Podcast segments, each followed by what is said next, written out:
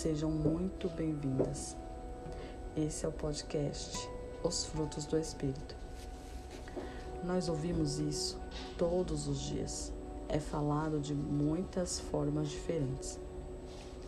Como mulheres, não queremos ser controladas por ninguém. Somos independentes, fortes e produtivas. Podemos fazer tudo sozinhas.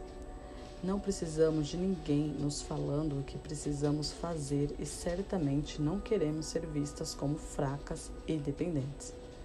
Conseguimos equilibrar nosso trabalho, família e amizades. Dizemos sim a mais compromissos sociais que conseguimos contar, demonstrando para aqueles que nos observam que estar ocupada é sinônimo de ser importante, bem-sucedida e realizada. Nos envolvemos em comitês, ensinamos na igreja, nos dedicamos à música, noite das garotas, às vezes até voltamos a estudar ou nos inscrevemos em aulas de yoga três vezes na semana. Isso tudo é importante, certo? Talvez nos envolvemos em fazer coisas para os outros, como assumir tarefas extras quando uma amiga do trabalho está sobrecarregada. Achamos que achamos que nos tornamos mais atraentes quando tomamos nossas próprias decisões, sem o controle ou opinião de outras pessoas. É a situação e a situação apenas piora conforme envelhecemos. Mas na verdade, somos chamadas para sermos controladas e dependentes, não fracas, não patéticas, apenas humildes e, sobretudo, obedientes. Somos parecidas com Cristo quando nos permitimos ser completamente controladas por Deus, totalmente guiadas por Sua mão. É apenas desta forma que produzimos o que é agradável para Ele, e nem sempre é tão fácil assim. É interessante que quando conseguimos fazer isto, acabamos gostando mais de nós mesmas nesta condição, na busca de estar sempre debaixo do seu controle.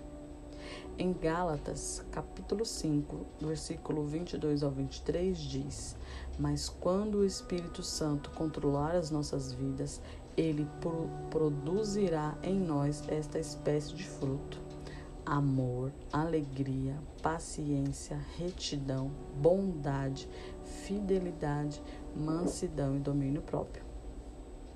Esses lindos traços que de desesperadamente queremos que façam parte de nossas vidas somente vêm como resultado de nossa total submissão ao seu controle. Eles aparecem após sermos obedientes a Ele. O que agrada a Deus não é quantos grupos participamos, ou quão ocupadas estamos, ou as longas horas de trabalho. Ele não está preocupado com o que você está vestindo hoje. O que realmente importa para Deus é o quão pacientes somos com os nossos filhos dentro de casa, o quão genuinamente bondosas somos com as pessoas com quem trabalhamos e se fazemos o que é certo quando ninguém está olhando. Será que temos autocontrole em absolutamente todas as áreas de nossas vidas? Desde os assuntos sobre os quais conversamos, quanto ao tanto que comemos, como também as coisas que assistimos. É assim que Deus mede nossa beleza, total submissão. Então tire um tempo para pensar sobre onde você se encontra neste caminho de agradar a Deus. Dê a você mesma uma chance para desenvolver esses frutos e também crie o hábito de documentar o seu progresso.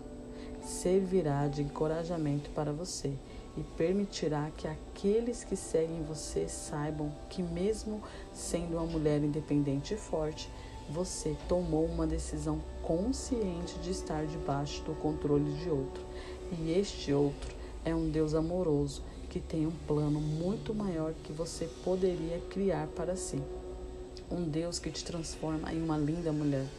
Espero que este estudo possa, ser, possa guiar você em uma jornada em que você nutra, e, e, nutra a evidência do controle de Deus em sua vida, o fruto. Que você comece a ver as mudanças que Ele está fazendo em sua vida através do seu tempo de leitura e prática. É um fato curioso, é permitir o controle de Deus sobre nossas vidas nos faz mais fortes e belas que é o que buscamos de qualquer forma. É o que sempre buscamos.